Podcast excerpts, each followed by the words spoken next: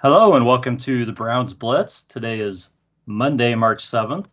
This is episode number 140. I'm your host, Rod Bloom. Joining me today is my brother, Jeff. Hey, Jeff. How are things going? Going well, Rod. Talking draft tonight with one of my favorite people. Can't wait to get started. Absolutely. I know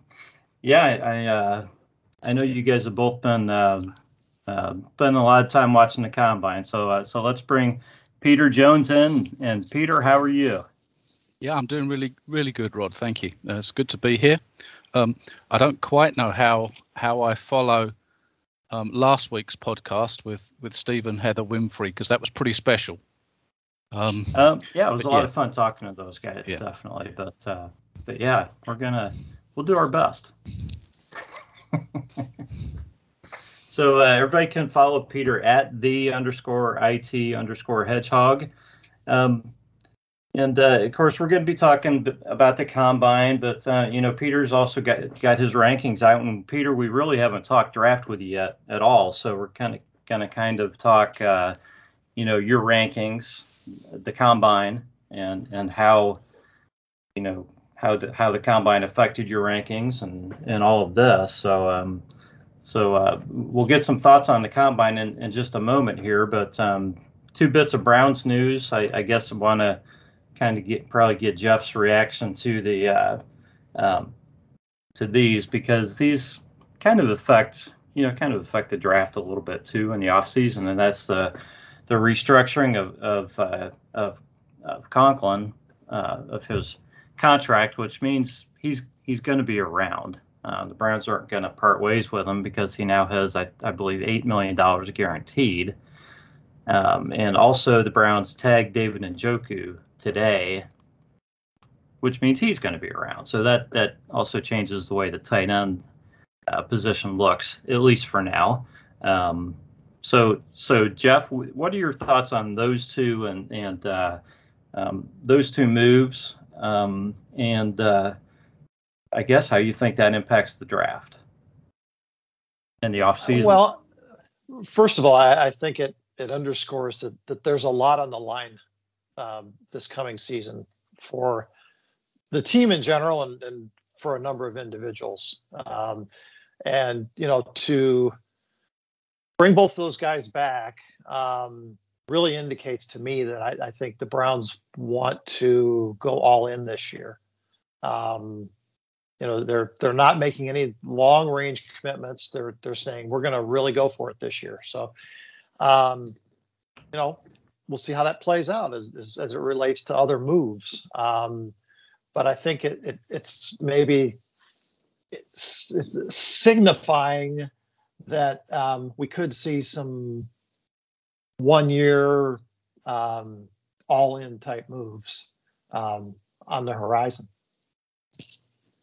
Yeah, I would agree with you. And I mean, the tackle position is still interesting because we don't know if Conklin's going to be ready beginning of the season. I think it's probably unlikely that he's going to be full strength, at the beginning. Although I guess the word was that he's recovering well and everything, but right, he's got a lot of work to do. So I wonder if there's, it seems kind of far-fetched to think that they would try to draft a guy to play in that spot, until he gets back. So, right. You wonder if there's going to be some kind of a signing there at tackle, and if they just, keep Hudson, still as the developmental guy, to be there.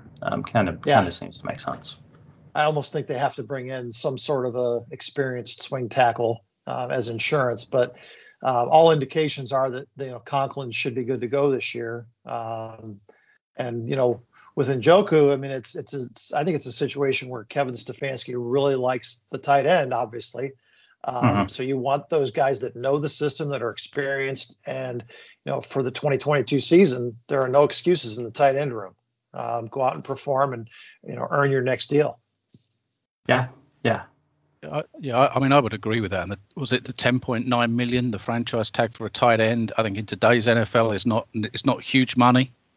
So I think that's a very prudent move to make. Yeah, for sure, low risk. Yep. You know, but I also think that, you know, David Njoku shouldn't get very comfortable because, you know, this doesn't mean he's proven anything yet. It just means he's getting one more year. He's not on a long-term deal. Yeah.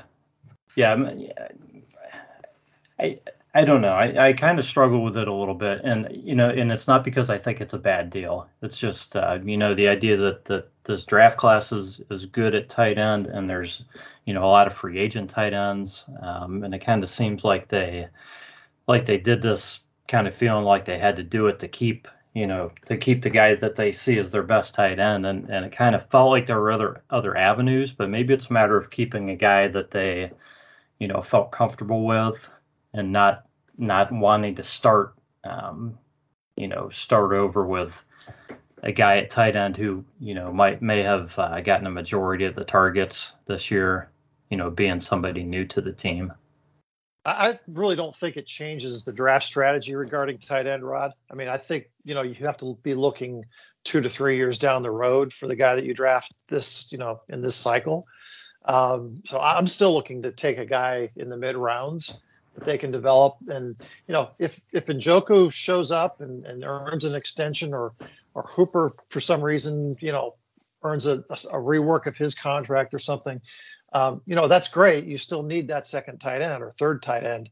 But I don't think it changes the draft strategy at all, keeping David Njoku for one more season. I think what it says is we want somebody who's ready to produce this season, because we want to know, on any, you know, in any position group for our quarterback evaluation. And we want to try to win this year. So we're going to bring back guys that know our system and we think can be productive in our system. Yeah. My only thought was maybe they, and I know the Browns are probably going to draft, you know, the best guy who's there in most spots anyways. But to me, it probably pushes tight end back a couple of rounds, you know, especially in this class, you know. Where you might have taken the you know, the third or fourth best tight end, you might not be taking the sixth or seventh best tight end. Yeah, that's kind of my thought. So it may not be a big difference. No, I would agree. But yeah. So okay, well, let's just start off just by getting just some general thoughts on how this combine went, and just your overall thoughts on Peter. Just kind of what you saw overall and from this class. I mean, man, that there is just so much speed in this class. I mean, that's. I mean, just from, I didn't see every guy do everything. Okay, I watched as much as I could of this, and it seemed like I would watch something, and then I stayed up at night, and invariably the part that would come on again was the part that I saw earlier. Okay, every time. So I saw what I could, but so much speed in this class. So I'm going to let you take it from there, but I mean, just that was so easy to see. But what else did you see, and what do you think? I mean, I think you hit the nail on the head. Speed is the one word that jumps out at you. And I'm not sure that we should probably be surprised about that. I mean, each year we see players getting faster and faster in the 40 in particular. And, you know, we're now seeing, you know, it used to be, it's not so long ago that, you know, if you had a guy that ran in the 4.4s, whatever position he was, you know, 4.4s was a really good time. Now we're talking 4.3s and, you know, a number of players running 4.2s, 4.2 somethings, which, you know, was unheard of. You know, John Ross aside, going back a few years was pretty much unheard of. So I think you've hit the nail on the head with the speed. And I think we've seen certain positions, I won't want to say improve where they were, but I think just re-emphasize how strong some of those positions are. Wide receiver again is deep this year for the third year running. You know, I'm not sure that there's a Ja'Marr Chase in this draft, but you know, there are 5 or 6 guys that could go in the first round, and there's easily a whole bunches of guys that could be second or third round pick. So I think the wide receiver group took a leap, if you like. I think that some of those tight ends took a leap. Defensive line stroke edge. So we saw Trayvon Walker of Georgia probably take the biggest leap of any player. Now his issue is going to be about what is he? Is he an edge? Is he a defensive tackle? And that's going to be his question. But I think speed is the thing, Rod. It's difficult to look beyond that about what we saw over the last 4 or 5 days. So answer this for me, Peter. Speed has been getting better and better in the NFL over the years. Is there, and I know speed is important and we know this, but is there enough data out there to know that when you're drafting guys that speed is one of the most important attributes? I don't want to make that sound like a stupid question, and it kind of came out kind of sounding like that. Obviously, you want the guys to be fast, yep. But is simply looking at speed, is that enough based on how guys have done? It isn't enough. I think the one thing it does do is speed's important at every position, more so at some than others, but every position speed's important. So I think that single measurement gives you a cross-positional comparison, whereas some of the other things that you're going through in the combine, whether it's the stand-in jump or whatever, are perhaps not as important at some positions as they are at others. So I think speed's the one thing that you're looking for at every position. Yeah. So Jeff, let's give you a chance to jump in on this. What stood out to you at the combine, just overall with watching this? You know, we kind of went into this feeling like maybe this was a bit of a mid-round heavy draft class where there weren't any real, top-end superstars. Maybe we felt like there was a lot of value in the second and third rounds and so forth with some of these guys, and it was a little bit harder to justify some of them as high first rounders. A lot of strength at the top of the draft, and I wonder after the combine if a lot of people aren't reassessing that and thinking that maybe we didn't give some of these guys enough credit. It is a very deep draft, as Peter mentioned, particularly in the wide receiver and the edge class, especially. Yeah. Maybe we didn't give these guys enough respect. Now that we've seen some of the measurables, this class, could surprise us as far as, people wanting to trade up to go get players that they really fell in love with at the combine. Yeah, I would agree with that assessment, and I think that what often happens, or what sometimes happens, is when you don't have 2 or 3 quarterbacks in that top 5 or top 10 surefire picks, and when you don't have, or when you have multiple guys that could go number 1, 2, 3, 4, 5, there's a tendency to somehow play down the strength of the draft at the top, because often in the draft you get to this point where actually you can pick picks 1, 2, 3, 4, 5 and be pretty certain, as good as you can be without somebody throwing a complete curveball in there, be pretty certain about how those picks are going to go. And this isn't one of those drafts. That's true. It's true, but I think you might not know the order, but I think you're pretty certain which, maybe not all 4, but I think you're pretty certain that of maybe 3 out of the first 4 or 4 out of the first 5 picks that 4 guys will be gone. Maybe not the order. That's probably true, but we're pretty close anyways. Once you get past that, it gets jumbled up really quickly. Oh, definitely. There are guys that that I think they could go anywhere from 5 to 25, and a lot of them. So it's going to be real interesting to see what sort of grade teams put on these guys as a result of, you know, the expectation going into the combine and then what they saw the results to be. Yeah. So we're going to break this down a lot more, but we're going to take a pause here and do something fun. Peter, as you guys know, is a Packers fan, and Peter does a great thing on Twitter. He puts out these tweets of for Packers of who am I, and you know, and it's great when the players actually come back and answer, "Hey, that's me," which happens on occasion. Yeah.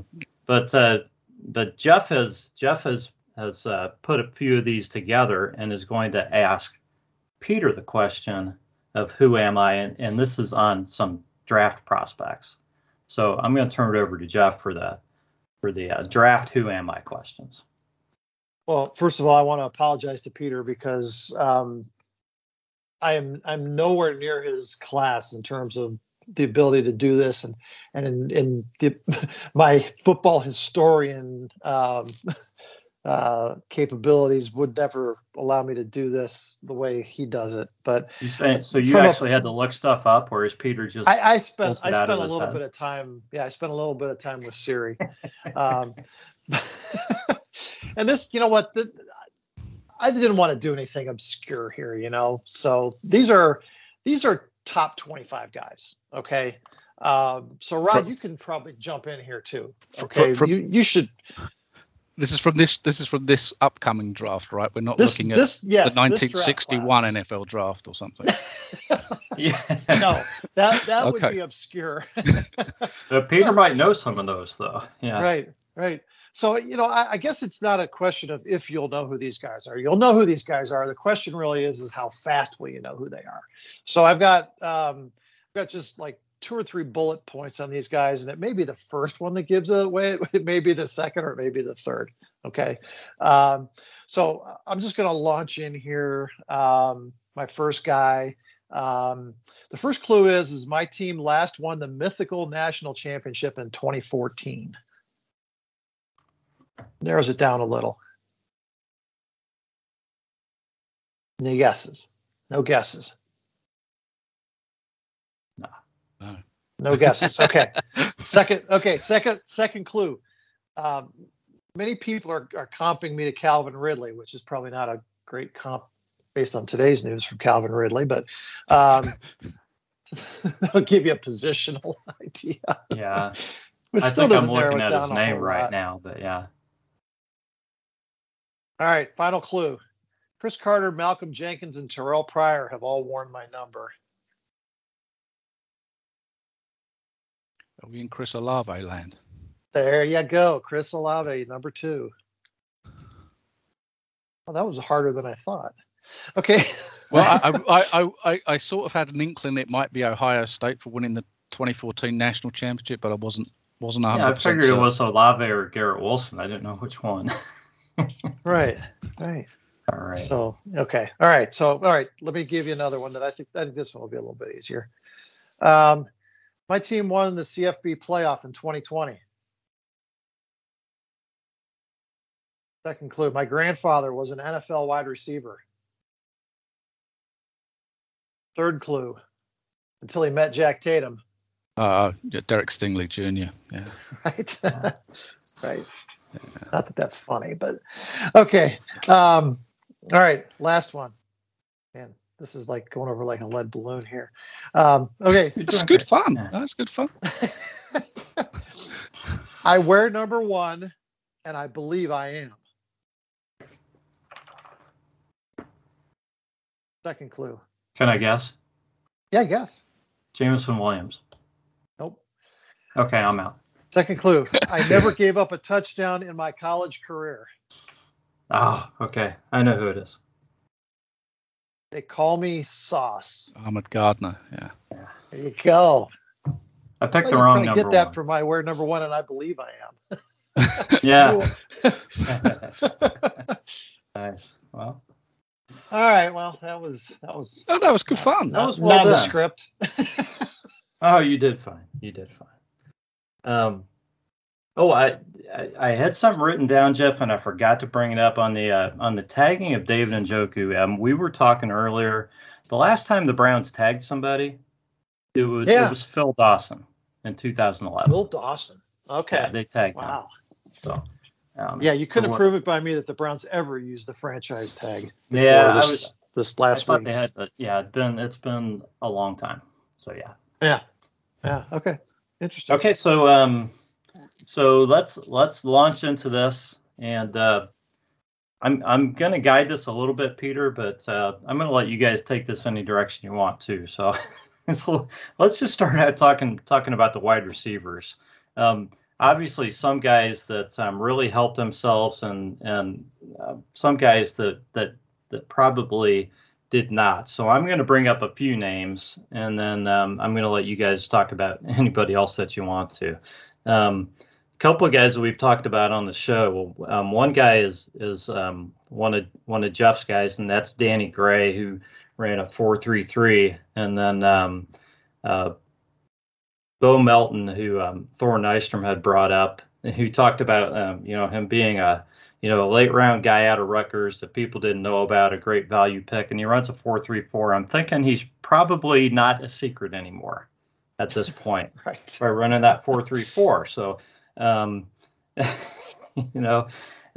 but the guys I'm looking at that, I'm kind of wondering what you guys think as far as how much damage these guys did to themselves are.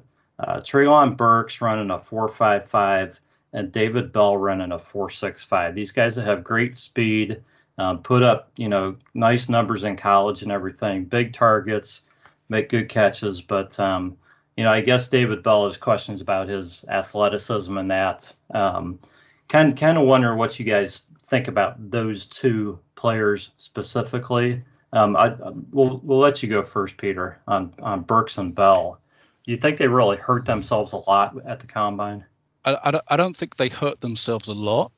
I don't think Burks hurt himself very much at all, because I think the mid 4.5s was where I would have expected him to run. You'd like to see it closer to 4.45, but that's not the type of receiver that he is.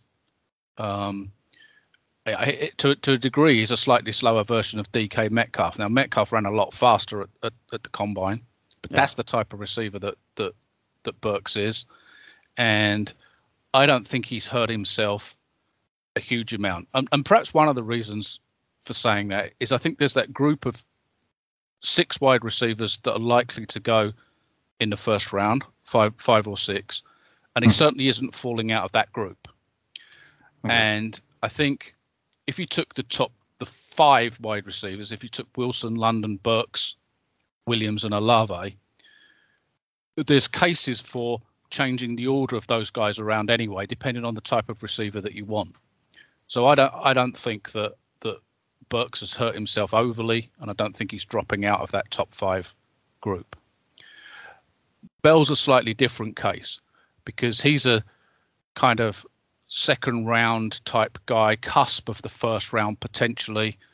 I think he probably has hurt himself. Again, I wouldn't have expected him to come out and run 4.3, but I didn't expect him to come out and run 4.65. Yeah. And I think he's probably being hurt not just by his time, but by the fact there's a guys in the group below him or previously in the groups below him, like a Christian Watson, like a Sky Moore, like an Alec Pierce, who are already moving up the draft boards before the combine, and it's possible that he will have fallen behind some of those guys. So I think Bell's hurt himself more than Burks has. Yeah, you mentioned Alec Pierce. He runs a 4.41, and he had the best vertical in this too. I don't know where he was projected before the combine, but it seems to me that he's probably one of the guys who helped himself the most. Yeah, and I think the thing we always have to remember is for all these guys that we think are moving up the boards, like a Christian Watson, like a Sky Moore, like an Alec Pierce potentially, that means somebody else has to move down just by the law of numbers. Yeah, right. And the chances are typically it's going to be somebody else at at the same position, you know, because 20 wide receivers aren't going in the first two rounds, no matter how many of these guys who were previously third or fourth rounders are moving up. Some of those guys that were previously up, they have to move down just by the laws of numbers. Yeah. So, so after the combine, Peter, who are your top? You mentioned the top five, but who's your next layer? Your next level at wide receiver? Your next five guys? So Jahan Dotson of Penn State is the next guy, and I think he's borderline first round, just depending on how many of those guys go in the first round. I think George Pickens. I think Christian Watson. John Mechie I still like out of Alabama, even though he's another one that's carrying an ACL injury from, unfortunately, the week before that Jameson Williams hurt his ACL. I'm not sure how many I've named there. And then you might want to throw David Bell at the end of that group. Okay. So go ahead. But I think we're in a similar situation to where we've been in the last couple of years, other than there not being a guy likely to go in the top five like a Ja'Marr Chase. I think we've got potentially five or six of these guys going in the first round, and I think potentially we've got 4 or 5 going in the second round and a similar number in the third round. It's a pretty good group. Yeah. So Jeff, I'll let you jump in on this. And which guys do you think helped themselves the most, and which guys did you emerge from the combine with a new appreciation for? Who stood out to you that you maybe weren't looking at before? Yeah, I think Christian Watson really put himself on everybody's radar. I'll agree with Peter. He was a guy who was probably late second, maybe even into the third round before the combine. And, he's forced his way into the conversation. You mentioned Alec Pierce, who I think everybody knew was, talented, just the small school stigma kind of, he needed to overcome. Yeah. Traylon Burks, I don't think he as much hurt himself as I think he just kind of missed an opportunity to help himself. Another one of those guys that you see mocked everywhere from top 10 to 25 to 30. And I think he really could have solidified himself as a top half of the first round guy if he had shown more speed. But, we talked a few weeks back about him just not being the, the burner type receiver. He's more of the, the big handsy win the contested catch kind of a guy that, you need in the sort of slogging offense that the Browns play. So I still think he's a great fit for our offense. And I hope that, that slow time in the 40 at the combine, turns enough other teams off on him that he just continues to slide down to where we can take him in a good spot or someone, like him. I think I put, Burks and Christian Watson and those, just tall, lanky guys, sort of in that same category as people who I'd love to see, worked into our offense, versus the speedy, I don't think we're going to be a vertical passing offense anytime soon. So I'm much more interested in, these big win at the point of catch type of guys. Okay, Jeff. So here's a question for you. After watching the combine, and you've watched film on these top receivers and that. So after the combine and seeing what these guys did there, which of the receivers, assuming the Browns don't trade and just stay at 13, which of the receivers would you feel comfortable with taking at 13? At 13, right now probably Wilson is the only one I'd be comfortable taking at 13. I don't think he's going to be there. I really think it depends a lot, like we've talked around, on who else is there. And I'd love to get Peter's thoughts on this too. Who drops down to that 13 level from those guys up above that, you know, we really couldn't pass on, at the edge position and a couple other guys. But I think Garrett Wilson would be the guy if you had to stay at 13, but I really think this draft is prime for the Browns to move down. Pick up another asset either in the second round this year or, you know, an asset for next year, and still get a great wide receiver and edge probably in the top, 40 picks, 40, 50 picks.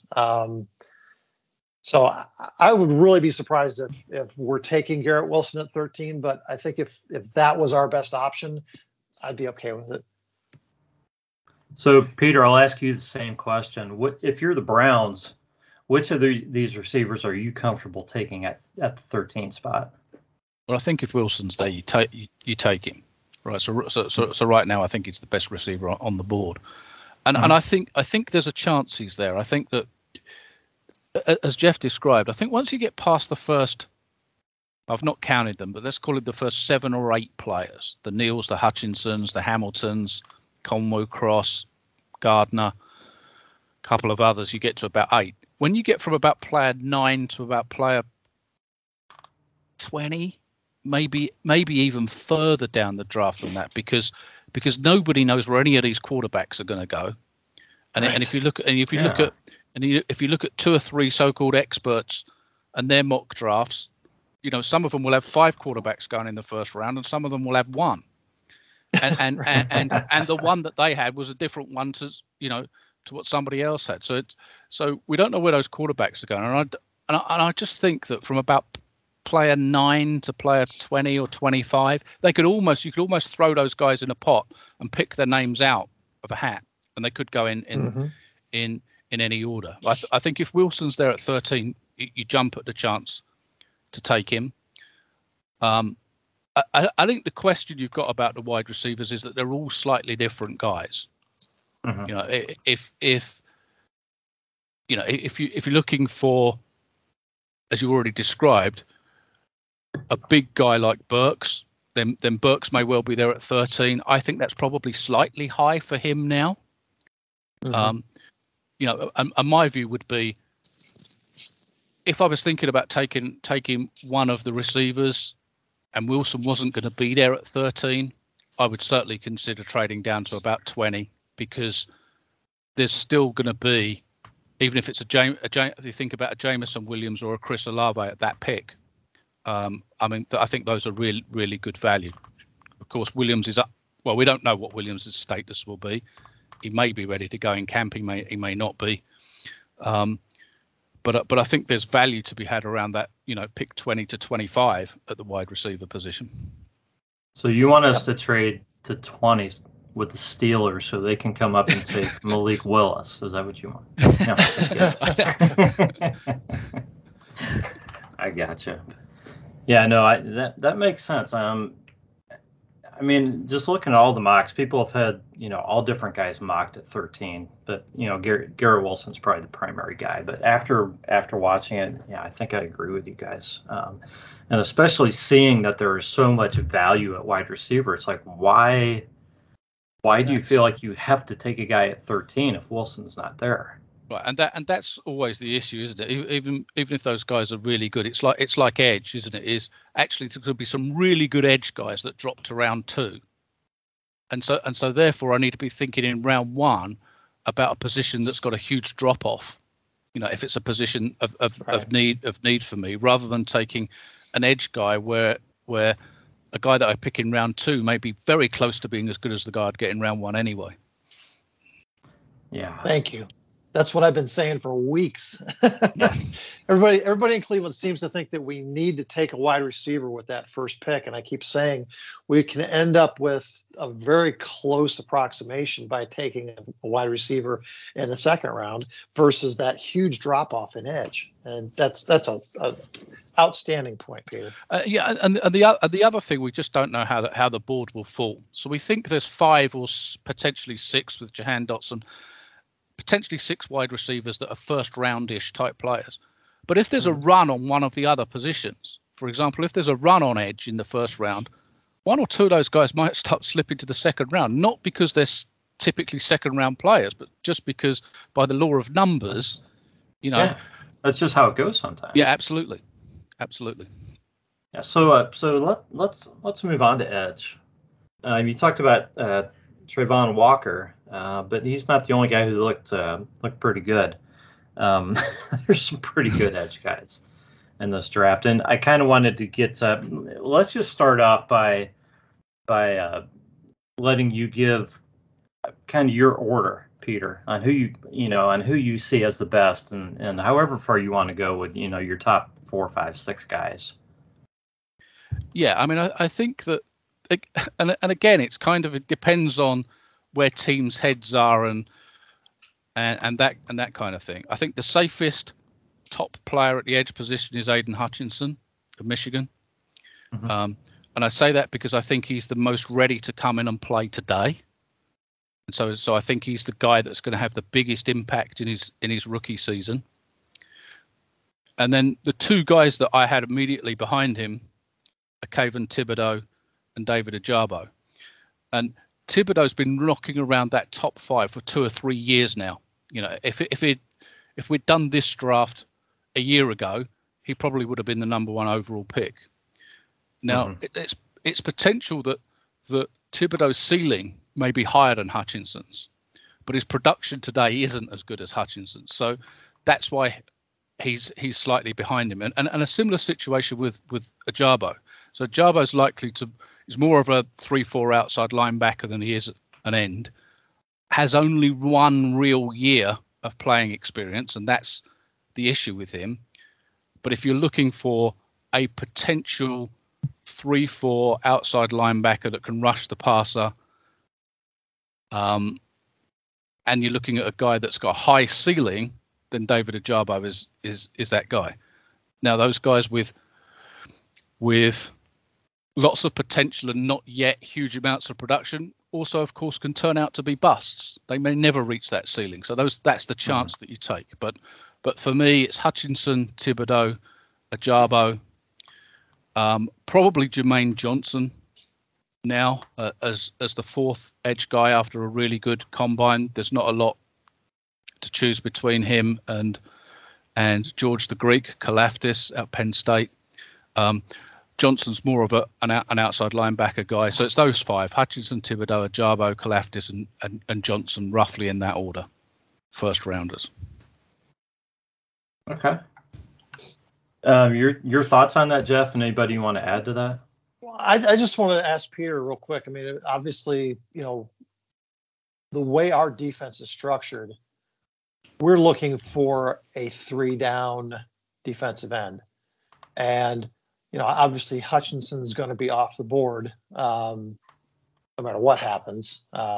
Interestingly, before the start of the college football season, he's a guy I was keying in on that I thought, man, if he drops down into the early 20s, that's kind of where we're projecting the Browns to be picking this year. That'd be a good guy for us to target. Well, he played himself into one of the top picks in the draft, yeah. But.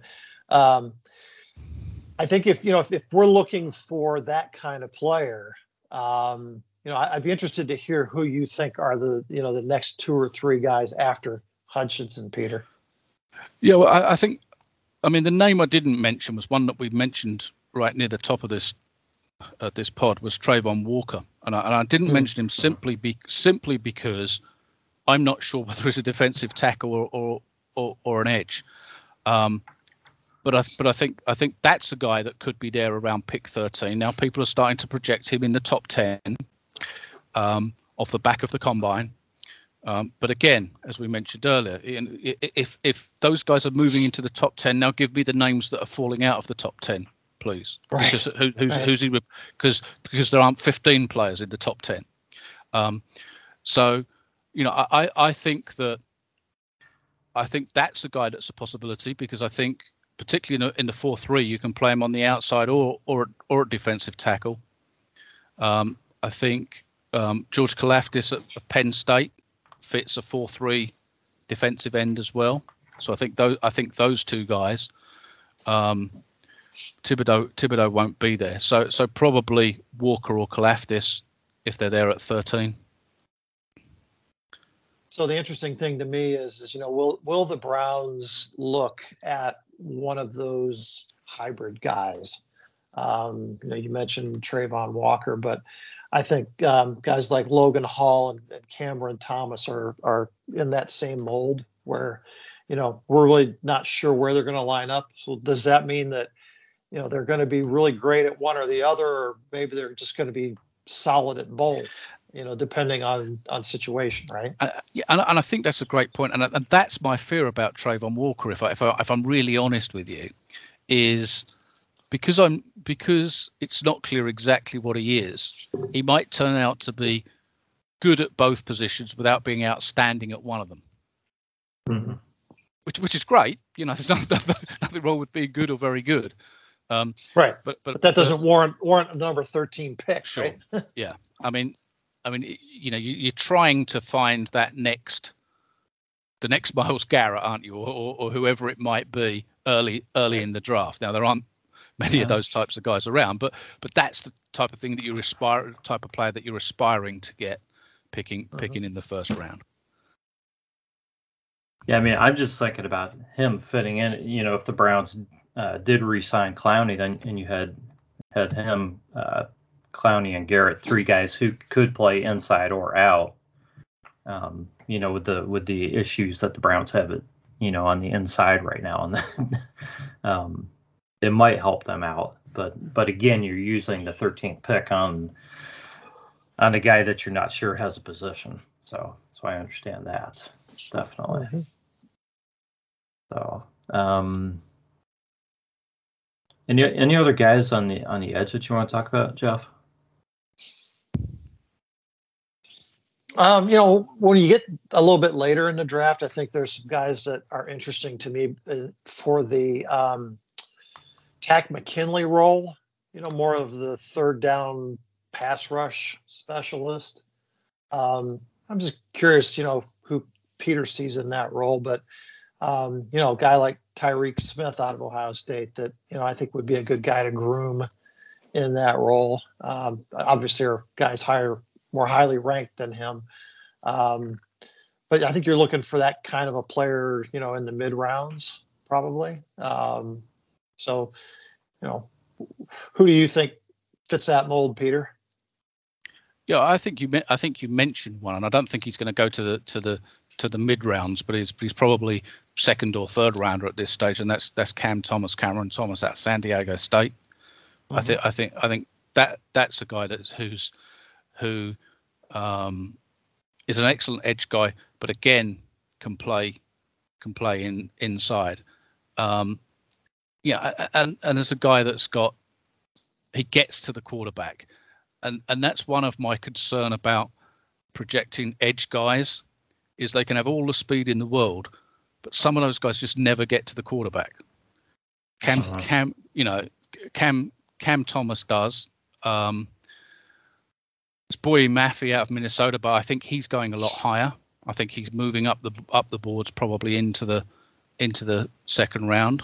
Sky, I like out of, I've watched for some bizarre reason watched more of Western Kentucky than I normally would. I was looking at the quarterback, to be honest, but so D'Angelo Malone out of Western Kentucky is a guy that is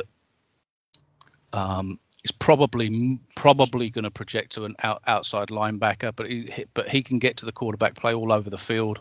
I like him. And yeah, Tyreek Smith out of Ohio State. And that is a guy. If you look at him, about 6'4", 270-ish. So it's a guy that could play definitely 4-3 defensive end. It's quick. Could get to the passer. So I think somewhere in the middle to is a day 3 guy probably. Mm-hmm. But I think he would be a nice pick. Round 5 or round 6, maybe earlier than that. He may not fall that far, but somewhere in early day 3. Yeah, it feels like there's going to be a lot of volatility with this draft. You never know. Which for the Browns is a good thing because Andrew Berry has a way of finding value. So I think that's good. You know, if there's a run on one possession, he's probably going to migrate to another possession and find a guy who's going to help the team. So I see that having a couple third rounders and a couple of fourth rounders certainly gives you a lot of flexibility. It does. It really does. Yeah, definitely. So let's talk defensive tackle, and you kind of have to start with Jordan Davis running that 4.7840, and I don't care how many times you watch it, you're just like, what? It's like, how do you do that? So is this defensive tackle class just better than everybody thought, Peter? So I think the top couple of guys, Trayvon Walker and Jordan Davis, have really kind of jumped off the page at people over the last 4 or 5 days. I think it's slightly better than a normal defensive tackle class because typically there's very few of these guys around. We talk a lot about edge guys, but getting guys that play predominantly in the middle, either a defensive tackle or even a 3-4 nose tackle. There's very few of those guys that are top draft picks. And I think this year we've probably got 3 or 4 that have the potential to go in the first round. But I'd never be surprised if it wasn't just 2, if it wasn't just Walker and Davis. Mm-hmm. I was hoping before the combine with my Packers hat on that Jordan Davis wouldn't quite test as well as that and might still be there at 28 when the Packers pick. Because it's a big need for the Packers as well. Yeah. Walker and Davis, and then potentially Devontae Wyatt and DeMarvin Leal, potential first rounders. But I think we normally find with these guys that normally only 1 or 2 will end up going in the first round, and I think it's Walker and Davis if you count Walker as a tackle rather than an edge. So who else did well at the combine, or who else? I mean, the Browns have a big need at defensive tackle. They are hurting. Pretty much everybody they had is gone. They have 2 guys, and they're not full-time starters. So they have 2 guys left on their roster. So I don't know if one of these guys is going to be there at 13. I don't know if they would even use a pick at 13, on a defensive tackle. I guess depends on who it would be, but so I think realistically, I think you're looking 3rd, 4th round. So do you feel like there's value there, and who could the Browns hope to get in those rounds that would be able to come in and actually help? Well, I think that, Jeff's already mentioned the name Logan Hall. Now, he could well be there when the Browns pick in round 2. So Logan Hall out of Houston could do without a bit of weight at 6'6", 275, 280. But I think he's a nice player in the middle of the line. He's quick for a guy of 275. And plays the run, but also can get to the quarterback. As you move down, who have we got? I mean, if you're looking for a guy that plugs the middle of the line, Neil Farrell Jr. out of LSU, probably in about round 3, 6'4", 340, big, more of a run plugger than he is a pass rusher, but that's often what you're looking for from those inside guys. That would Browns be probably need at least one guy like that. Yeah, you can't stick a bunch of guys out there who are all 280. Right. So I think Neil Farrell of LSU in about round 3 or 4 would be a good guy. And you've got the guy from Garrett from Ohio State, mm-hmm. who's kind of is short. Short, stocky type, almost like a nose tackle type, But yeah, I mean, I think Haskell Garrett, I think he's a good player, and I think he'll be there round 3 or round 4. So could be a guy that lasts to day 3. And again, I think he's a good run stuffer in the middle who will get to the quarterback on occasion. Jeff, who else are you looking at defensive tackle? Yeah, you know, it's tough because we've taken D tackles in the mid rounds the last several drafts, and you know, I have a hard time envisioning another, you know, guy in that mold jumping ahead of the guys that we already have. We've talked about this with Peter in the past. I think unless somebody like Logan Hall, who is sort of that hybrid that, you know, can help our defense with those exotic packages, you know, falls into our lap. I don't know that there's anybody that the Browns are going to target as more of a sort of a vanilla defensive tackle in this draft that could leapfrog the guys that we already have on the roster. I think we're probably going to be looking to add guys via free agency, but if somebody like Logan Hall was there and they could, you know, use him in some different ways, that would definitely interest me. And there's probably, you know, a couple other guys of that mold further down, you know, either in the edge class or in the defensive interior class that we talked about, you know, kind of being able to go either way. And that's really just a defensive philosophy thing, you know, if you know, they want to try to do that, more of that this year. Yeah.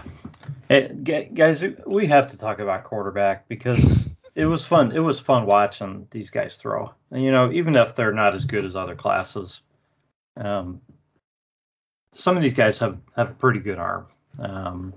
You know, and have done fairly well. So I guess, first of all, what were your impressions of the quarterbacks at the Combine, Peter? Did they perform better than what you thought? The guys who actually went out there and you know, threw and you know, and ran and everything. So it was quite vanilla for me, and I don't mean that in a bad way. I mean, it was pretty much, I saw pretty much what I expected to see. Okay. If I'm really honest, from that group of five or six top quarterbacks, and I think a bit like wide receiver, and a bit like many positions, but especially like wide receiver, I think in that quarterback group, it's just, what do you like? What are you looking for, and what do you like? You know, do you want a guy that can come in and start straight away? Then you're leaning towards a Kenny Pickett.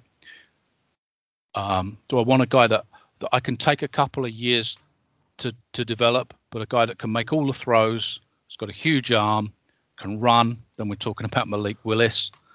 You know, am I prepared to wait perhaps till round 2 and get a guy with a strong arm that can run an offense, Desmond Ridder?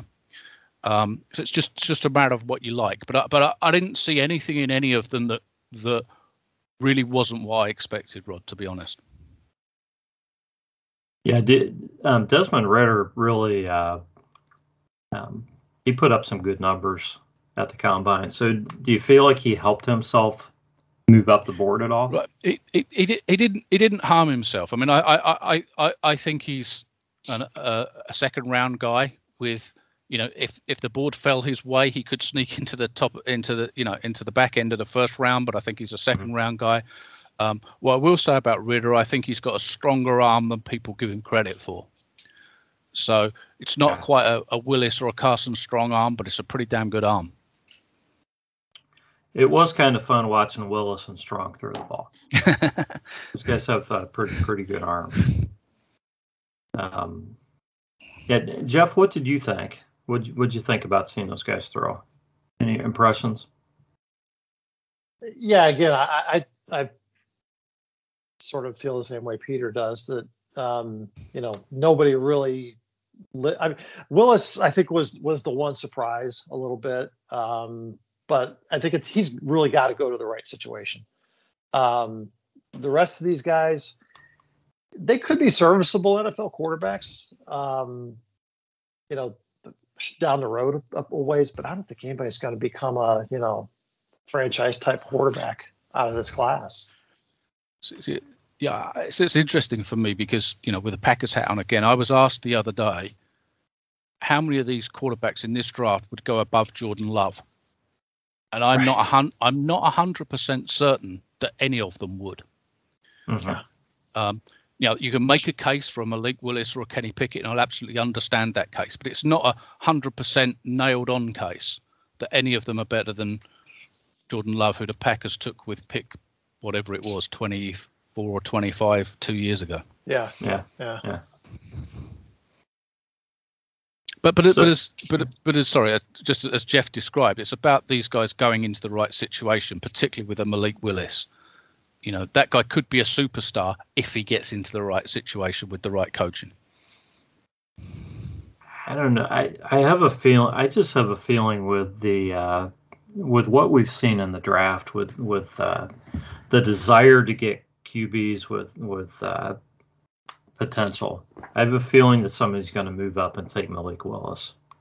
You know, I guess we'll see. We'll see what happens. But, you know, we've seen quarterbacks go pretty high. But that's sort of a separate question, I think, Rod. You know, will a team reach for one of these guys? They absolutely will. I think probably two or three of these guys teams will want to reach for just because the NFL is so quarterback starved. Yeah. No, I believe that. Yeah, and I think if you're a team that's not looking for a quarterback, I think you'd say carry on reaching guys, because for every guy, say somebody jumps above the Browns at 13 and takes Malik Willis at pick 9 or something like that, and that's where Denver are picking, who could be after a quarterback. You know, that's a guy that otherwise would then, you know, will now potentially drop to the Browns who wouldn't have done. So carry on. Yeah, which is great. Yeah. So. So I don't want to go through all the other positions, guys. Who else really stood out to you, Peter, at any of the other positions that we haven't talked about? Yeah, I think one of the most intriguing positions. So we mentioned Jermaine Johnson, the edge. I think one of the most intriguing positions for me is offensive tackle, and it's not even clear the order of how the top three are going to fall at offensive tackle, but the guy that stood out for me outside that top three group, and I think could surprise people with how high he goes in the draft is Trevor Penning of Northern Iowa.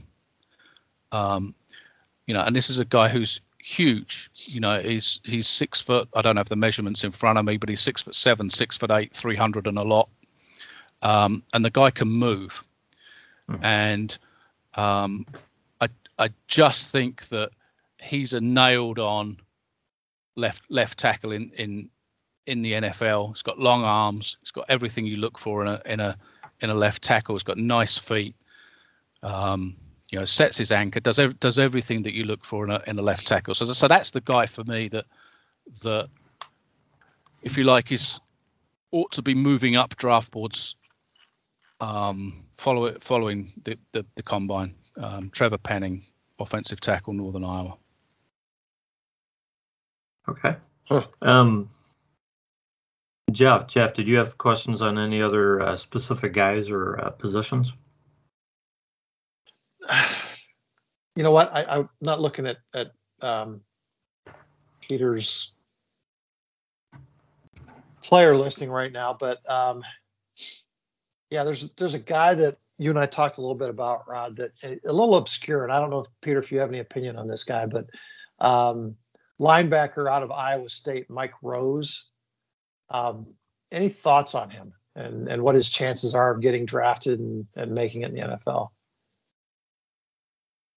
Yes, yeah, so I think he will get drafted. So, you know, I think that.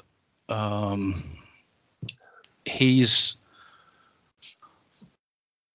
a pure linebacker, so we're not talking about an edge guy, but this is an off the ball linebacker that can. Yeah, I guess Mike, what I like. I mean, yeah, run stuffing Mike. Yeah, right. But what I like about what I like about him. So he's got all of that stuff that you would kind of expect out of a middle linebacker. Can shoot the gap, reads the offensive play in front of him, makes quick decisions. But the thing I like about Rose is that he can cover as well. And I think you see a lot of these off-the-ball linebackers that can't cover or don't have experience in coverage. I don't have the notes in front of me about Mike Rose, but I seem to think he had 4 or 5 interceptions, not this past year, but the year before. Right. And I think he's a good cover guy. So I think he'll be drafted. I think there's a bunch of other linebackers that are likely to go before him. Obviously, the guys at the top of the draft, Devin Lloyd and guys like that, and even Leo Chenel of Wisconsin, I think, is moving up the board. But yeah, I like Mike Rose, and as I say, I like him as much because he can cover as play the run, which is quite unusual for lots of guys coming out. Well, you've probably seen some of the same tape on him that I have, Peter, but.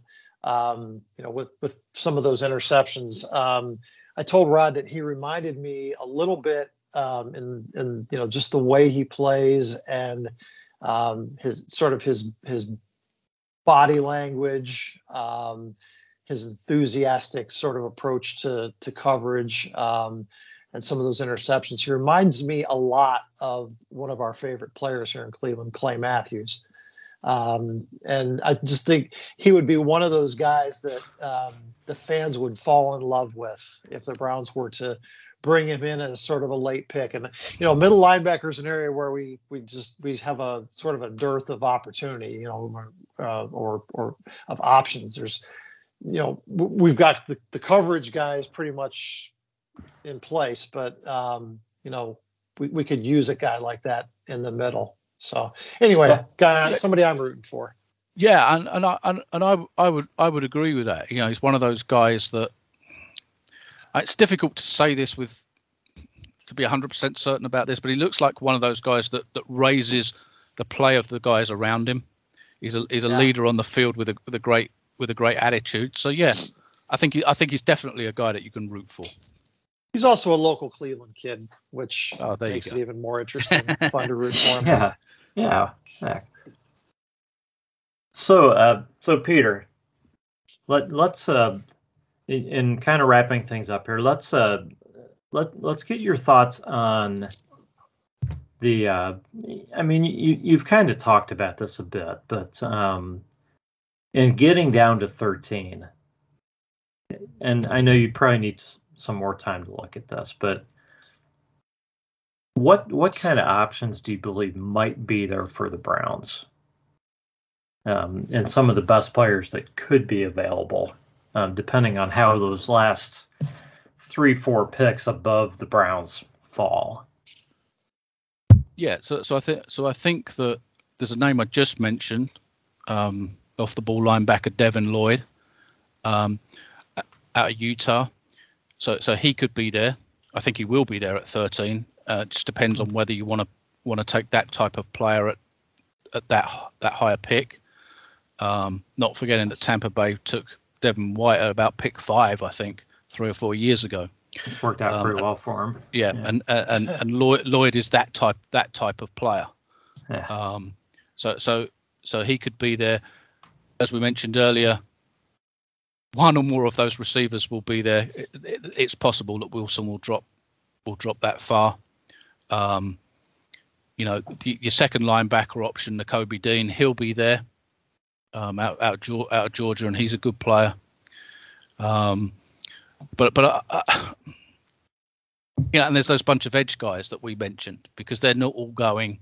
We mentioned Hutchinson and Thibodeau and Ojabo and Jermaine Johnson and George Karlaftis. One of those guys is going to be there, not one of the top 2, but one of those other guys is going to be there around pick 13. But again, it's back to where we started almost. It's do you want to take one there, or I'll take my chances that I can get a player who's nearly as good as what I can get at 13 further down the draft and pick up another pick, because I think part of the strength of this draft is it is beyond the first round. it is in rounds 2 and rounds 3 and rounds 4. So you know, getting more picks in those areas, I think is quite a prudent thing to do if you can get them. Yeah, and from talking to you, it sounds like if you're the guy making the picks, I'm thinking that if Lloyd or Wilson are there, you're making the pick, and if anybody else is there, you're probably trading down. Yeah, pretty much. If I was trying to make that pick for the Browns, I think so. Yeah. Wilson or Lloyd. I might even be tempted by Nakobe Dean at 13, because I think he's a really good player as well. But I think other than those three, I'm probably trading down, because there's enough depth at edge. Yeah, absolutely. Edge and wide receiver. Yeah, absolutely. What do you think, Jeff? You agree? No, I couldn't agree more. I think, you know, George Karlaftis might be in that conversation. He might also go in the top 5. But yeah, I think if one of those guys is there that you just can't pass up on, and you know, Garrett Wilson is already gone, you know, maybe to the Giants, somebody up above us.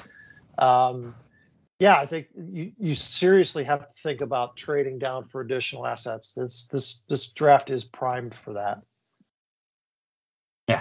Yeah, definitely. Excellent, guys. Well, we've been talking here a while, so I guess Jeff, if unless you have any other questions or anything you wanted to ask Peter, I think we'll go on to our closing remarks. Okay, yeah, I'm good. Thanks. Okay, Peter, you're the guest. We're going to let you go first on anything you'd like to leave everybody with tonight regarding the draft or anything else you want to talk about. Well, firstly, just to say thank you to you, Rod, and to you, Jeff, for having me on again. It's great to get on here and talk football, but specifically talk about the draft. And I think just mentioning the draft, you know, we're still 7 weeks away from the draft. We've got, you know, the next thing will be a bunch of pro days. So some of the positions are likely to change. We'll see guys that didn't take part in the combine, that were injured or simply didn't want to take part in some of the drills at the combine, do their pro days, and there'll likely be one or two guys that jump out in the pro days. So there'll be a guy that we're thinking of as in the 20s now that may jump, you know, 10 or 15 places yet in the draft. But yeah, I'm really looking forward to it. And I think, look, part of the excitement about this year's draft, as we said earlier, it's actually quite difficult to predict where all the dominoes are going to fall, because it only takes, you know, one player to go slightly out of position early in the draft for the whole thing to change. So yeah, it should be exciting. Yeah, Jeff, closing thoughts. Yeah, draft specific. I mean, this is going to be an exciting draft for the Browns. You know, realistically, you look for those first and second round guys to be contributors, you know, on a high quality roster, and then the rest of the guys to be developmental. I think we could come out of this draft with 3 or 4 significant contributors, depending on, you know, whether we draft down for an additional pick. You know, already having 4 picks in the top 110 or so. So, you know, draft specific, pretty excited to see the additions to the roster. But I think also the move with franchising Njoku underscores the fact, like Peter was saying, that we're a long ways away and a lot can happen between now and then, you know, with free agency and, you know, other additions to the team. So that could really alter draft strategy. So it's pretty early to be, you know, sinking your anchor in one particular place. But all in all, pretty excited about the upcoming draft. Excellent. This has been the Browns Blitz, and we will catch you next time.